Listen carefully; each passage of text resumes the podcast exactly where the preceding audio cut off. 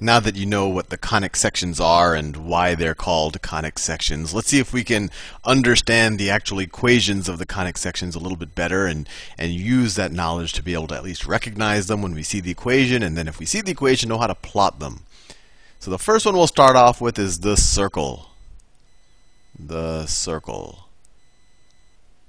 And you've probably seen this for many years already, but I'll review if, if you don't know it already. The general form of, of, of an equation, or the general equation for a circle is x squared plus y squared is equal to r squared, where r is the radius of the circle. And this would be a circle centered at the point 0, 0. So I'll just draw this kind of general graph right here. So if that's the x-axis, that's the y-axis.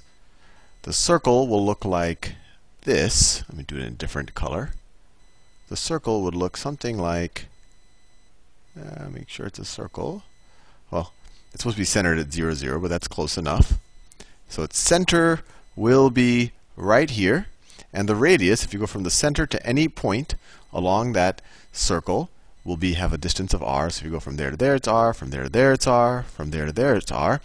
And to some degree, this this formula, all it is, is an extension of the distance formula, which is really just the extension of the Pythagorean theorem. So, for example, the distance formula, if I want to know the, the distance between some point x comma y and the point 0, 0, what you do is you take the difference of the x's, so x minus 0 you square that, and then you add that to the distance between the y's squared. So that's 1 y point minus 0 y. y is equal to 0. Square that. And that is equal to the distance squared. So if you simplify this, x minus 0 squared, that's just x squared plus, and this is just y squared, is equal to distance squared. So it's essentially, this equation is the plot of all points that are exactly d away, a distance of d away from the point 0, 0. And that's just a circle.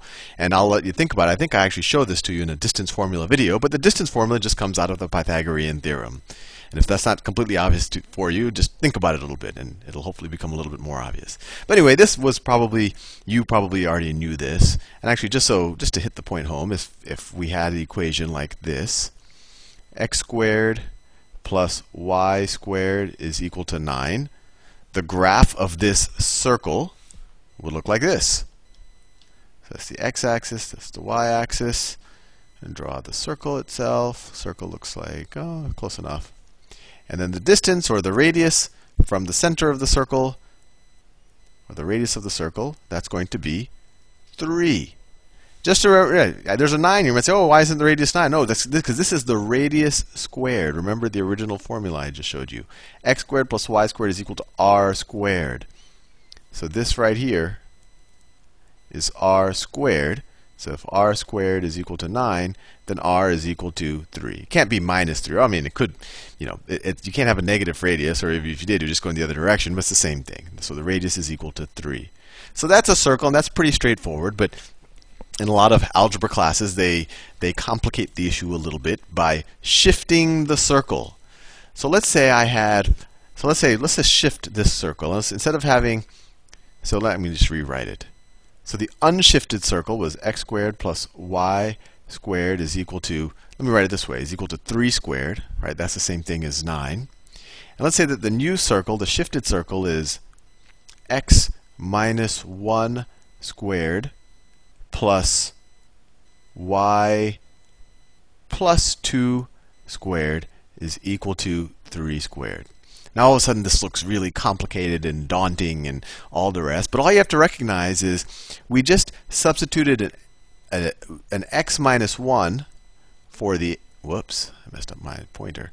We just substituted an x minus 1 for the x, and we just substituted a y plus 2 for the y. So it has the same basic pattern as uh, of this circle, and the fact that we added or subtracted numbers from the x's and the y's tells us that we shifted the circle. And so the next obvious question is, where did you shift it to? And your, your impulse might be, oh, well, maybe I shifted it to, uh, instead of the center being 0, 0, right? This has a center at 0, 0, your intuition might be to say that, well, now the center is at negative 1 plus 2.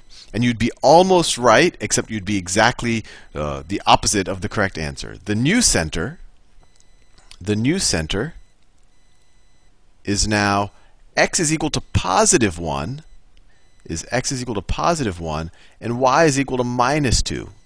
And that might be unintuitive to, for you at first, and you might want to watch some of the videos. I think I've done them already, or I've always intended to, on shifting functions. But the way to think about it is x, you know, the center here is x is equal to 0. So when, you know, x and y is equal to 0, x squared plus y squared is 0, or exactly 0 away from the center, or we're at the center. So now if we want to be, if we want x to be 0 away from our new center, this term has to be equal to 0.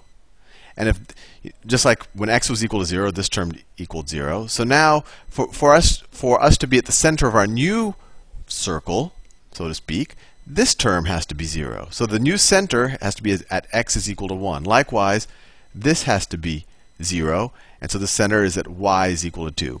Another way to think about it is this, if, let's say when y, you know, what happens here when y is equal to 2?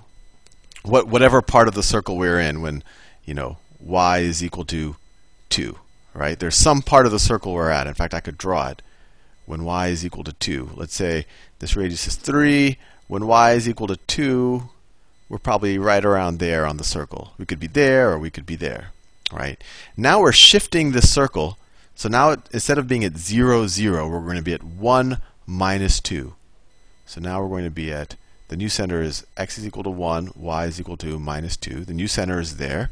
And if I were to draw the new circle, it would look something like this. I'm going to try my best, try my best to draw it still as a circle and show you that it's been shifted. No, that's not good. Let me draw it like uh, right there. I pressed the wrong button. That's not good. Let me draw it right there. Oh, that's close enough. I don't have to keep doing it.